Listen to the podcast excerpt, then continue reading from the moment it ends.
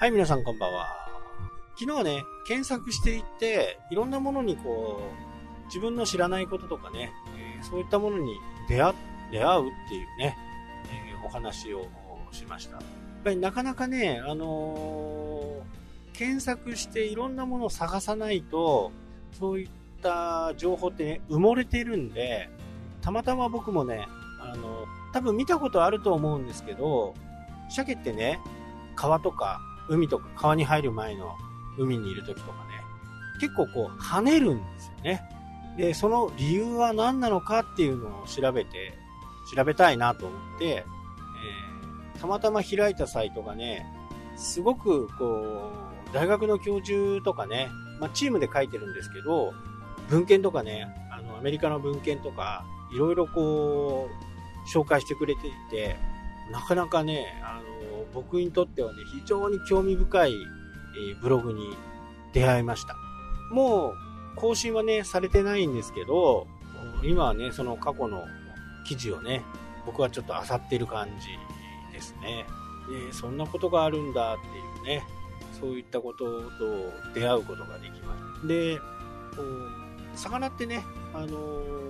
あまり痛みを感じないんですよね。釣り針に引っかかっても痛みは感じないとされてあと色はね青緑。青緑がね一番こうシルエットとして見やすい。基本白黒なんですけどね。白黒なんですけど青緑の方が見やすい、シルエットがはっきりしていると。あと魚自体にね釣れやすい魚と釣れづらい魚、まあ、同じね魚種なんですよ。同じ魚種でも、よく針にかかる魚と、用心深い魚がいると。これの実験とかね、えー、すごく面白いんで、ちょっと紹介したいなと思うんですけど、ある池っていうか湖っていうかね、そういうところで釣りをして、で、釣り上げた魚にマークをつけて、また放流をする。で、それが何回釣られたかっていうことをね、検証しているものがあったんですね。で、ここからがすごいんですけど、その1世代じゃなくって、その釣れ、釣れやすい魚、釣れやすいグループ、釣れにくいグループっていうのを分けて、そこからまたあのー、子供が生まれてね、2世代目、3世代目、4世代目と。4世代調べて、これね、4世代調べるって18年ぐらいかかるんですって。で18年かかって調べた結果、あの、釣れやすい魚、釣れづらい魚、これは遺伝すると。なので、釣れづらい魚のグループで生まれ育った子供は釣れづらい。釣れやすいグループで育った子供は釣れやすい。これ非常にね、面白い、え、実験をね、そういったものをデータ、データ化してくれてるんですよ。まあ、釣れやすい魚っていうのは、体が大きかったり、カロリーが必要だったりするっていうところで、餌が必要なんですよね。だから釣れやすいというか、捕食をいっぱいしている魚。これらはどうしてもこう餌だと思ってね、あの食いついてくると。結果的にそういう個体が大きくなるような魚は釣れやすい。あまりカロリーを消費しない魚は釣れづらいと。これはね、実はね、あのー、まあ、島野っていうね、釣りメーカーの、えー、プロ、契約プロにね、プロと一緒に、え釣りをしたことがあるんですけど、その時に、これは、その時はね、イカの話だったんですけど、イカが、その、釣り人が使ってるね、エギっていうのがあるんですけど、エビに似たようなね、えそれに慣れてくる。で、これは危ないよっていうのがね、えー、どんどん遺伝してるんじゃないかっていう話とね、これにリンクするんですよ。だから自分が実際に釣り場で経験したことと、そういった文献が、もう、ピタッとはまった感じ。多分ね、これは、周りの人に言ってもね、あのー、全くわからないと思いますけど、なんかね、来たーって感じですよね。これかーみたいな。やっぱり遺伝するんだみたいなね。え、そういったことが分かったね。とってもためになるブログでした。まあそういったブログをね、書いてる人がいるっていうことはやっぱり素晴らしいことで、まあ継続してくれればよかった、いいのになっていうふうにね、思ってるブログでしたけどね、今はずっと更新が止まっちゃっていますね。なので、一番初めに話したね、えー、鮭はなぜ跳ねるのかっていう